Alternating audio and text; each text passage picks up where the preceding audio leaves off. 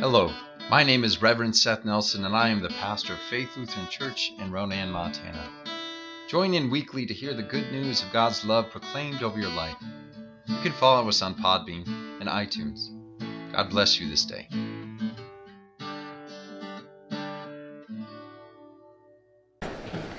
Our gospel lesson for this morning comes from Luke, the 15th chapter.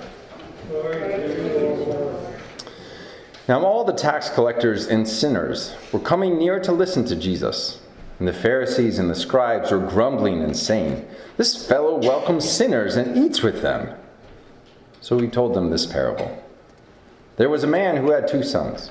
The younger of them said to his father, Father, give me the share of the property that, w- that will belong to me. So he divided his property between them. A few days later, the younger son gathered all he had and traveled to a distant country. And there he squandered his property in dissolute living. When he had spent everything, a severe famine took place throughout that country, and he began to be in need. So he went and hired himself out to one of the citizens of that country, who sent him to his fields to feed the pigs. He would gladly have filled himself with the pods that the pigs were eating, and no one gave him anything. But when he came to himself, he said, How many of my father's hired hands have bread enough and to spare? But here I am dying of hunger. I will get up and go to my father, and I will say to him, Father, I have sinned against heaven and before you. I am no longer worthy to be called your son. Treat me like one of your hired hands. So he set off and went to his father. While he was still far off, his father saw him and was filled with compassion. He ran and put his arms around him and kissed him. Then the son said to him, Father, I have sinned against heaven and before you. I am no longer worthy to be called your son. But the father said to his slaves, Quickly, bring out a robe, the best one, and put it on him. Put a ring on his finger and sandals on his feet, and get the fatted calf and kill it. Let us eat and celebrate. For this son of mine was dead and is alive again. He was lost and is found. They began to celebrate. Now his elder son was in the field, and when he came and approached the house, he heard music and dancing. He called one of the slaves and asked what was going on. He replied, Your brother has come, and your father has killed the fatted calf because he has got him back safe and sound. Then he became angry and refused to go in. His father came out and began to plead with him. But he answered his father, Listen, for all these years I have been working like a slave for you, and I have never disobeyed your command. Yet you have never given me even a young goat, so that I might celebrate with my friends. But when this son of yours came back, who has devoured your property with prostitutes, you killed the fatted calf for him. Then the father said to him, Son, you are always with me, and all that is mine is yours. But we had to celebrate and rejoice, because this brother of yours was dead and has come to life. He was lost and has been found. Here ends our gospel lesson. Please be seated.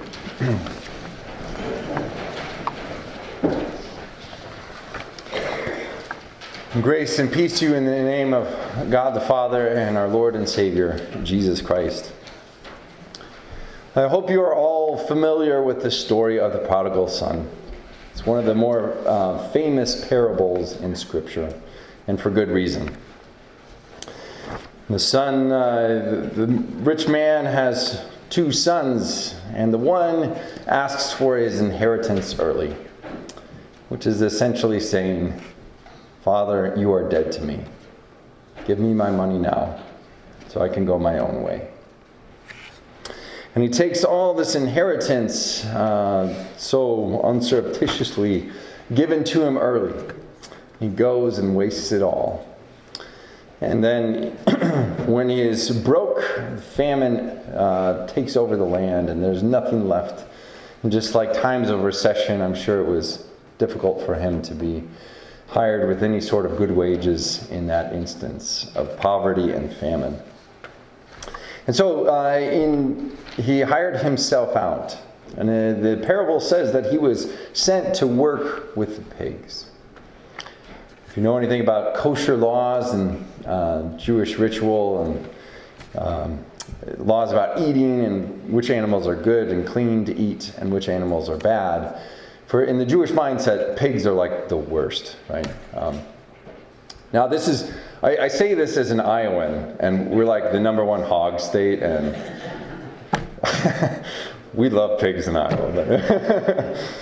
uh, and actually, I think one of the things uh, my wife appreciates most about Iowan cuisine is we have extra thick pork chops we call Iowa chops to die for, right? Um, which is maybe proving to you that I am a, sincerely a Gentile. but things were different in the Jewish mindset, right? To hear that this Jewish son had to hire himself out to feed the pigs.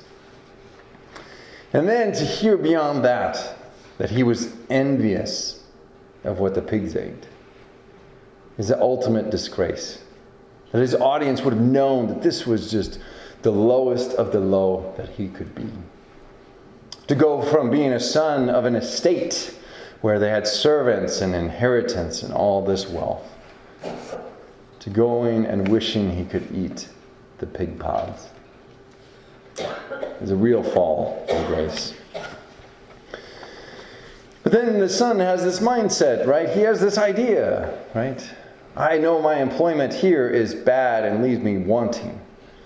But I know another employer that I've wronged, but still, if he would just treat me as one of his slaves, he treats his slaves better than I'm being treated as a hired man in this land. His father, his father who he had so severely wronged. So he goes back with this transactional mindset. He goes back to treat his father as an employer. He goes back to treat himself as a hired hand in his father's eyes. He knew the stakes. He knew the errors that he had made. He accepted the consequences of that. He was just simply looking for better employment.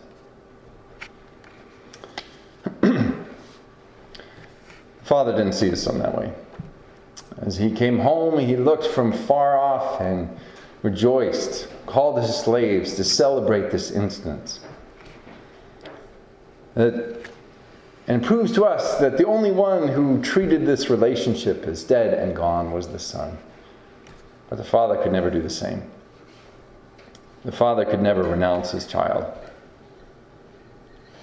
And the father could only celebrate his return.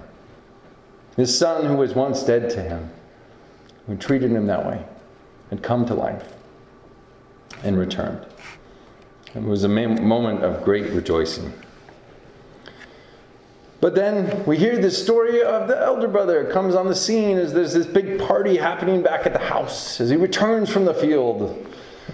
And lo and behold, the son who had done everything right, who had kept the farm running, who had not squandered and sold out to all the pleasures of this world and the far distant land could offer. His brother, who had done, put in the work, done the time, knew the business, right? Kept everything going. Who treated his father like he was still his father. He comes home, sees this party for his worthless sibling. Understandably, at least to me, he gets irate. He gets frustrated at how could this son, who is so much wor- less worthy than I am, the one who has put in the time, done the work, earned his place in this household, how can this other son get this party that I've never gotten? But to him, the father says once again, Son, you are always with me, and all that is mine is yours. But we had to celebrate and rejoice. Because this brother of yours was dead and has come to life. He was lost and has been found. Now, a reason I think I appreciate this parable so much is not only a hard and beautiful truths, the profound love that is captured between the, the father and his sons no matter what. But a reason I appreciate this parable, because I believe that there is space and room created here for most, most of us, if not all of us, to enter in and identify with this story. Perhaps you see uh, yourself, or at least a period in your life where you felt like the son who just needed to get away.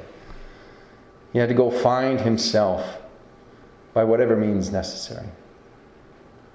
Now, in, this, in the context of this story, leaving home meant that he had to, the only way he could get the funds was taking his inheritance early and doing the hard thing of treating his parents and his father as though he was dead to him. But perhaps you felt that tug that just for whatever reason, you need to go out and find yourself. No matter the cost, you need to wander.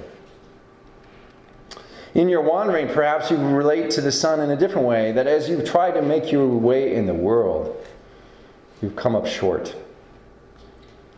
Things that you thought would be easy and go well for you suddenly turn to famine and recession and as hard as you work, you still feel like you go hungry and you go lacking. Perhaps you've related to that. And perhaps you uh, at times relate uh, to others in this story. Perhaps you maybe even relate to the slaves of the father's household who have never really known what it's like to have any inheritance to draw on in the first place to watch all these big things happen between the, the places you work for, in, and around. And to feel like you are just sort of this side character of what's happening in the world. Perhaps you have that longing, well, well, I want to have the privilege and opportunity to make choices to honor my father or disown him too. But that is not the world that you inhabit. That you are kind of feel pulled along by other circumstances, other deciders, other leaders in the world who do things that you disagree with, but you don't have much say about. Perhaps you've related to the son as he tries to go home. He goes home knowing the stake, knowing the stakes. He goes home knowing the wrongs that he has done he goes home knowing how hard conversation will be with his father. He goes home not expecting anything but just the meagerest of meager. He goes home knowing that the past will always be between him and his father. Perhaps you know what that's like. I suspect as many as not, um, I guess I'm very aware that I'm preaching to a Lutheran congregation. And I feel like we try and raise our children to be self reliant and get by on their own. I feel like in many ways in our congregations and communities, we try and raise our kids to be like the elder brother. We try to raise them to stick around and be able to make their own ways and hopefully not spend all their money on sex workers and stuff like that, right? That we raise our children to get by and make good decisions, right? Um, and to not fall away. We do what we can, and we try and lift that up. And we can perhaps relate to the frustration, the anger when others make bad decisions around us. And we say, why can't they be better? Why can't they do right by themselves? Why can't they do right by the family? Why can't they do right at all? I expect, hopefully, some of you know what it's like to love as that Father loves. To look at others and see no matter the wrong that is out there in the world no matter how much harm people bring to their families, their households, no matter how much they screw up, no matter how much they harm you, as you can't help but love them anyway. That you know that your love for them, especially your children, is not conditioned. They do not earn it. That love for the Son.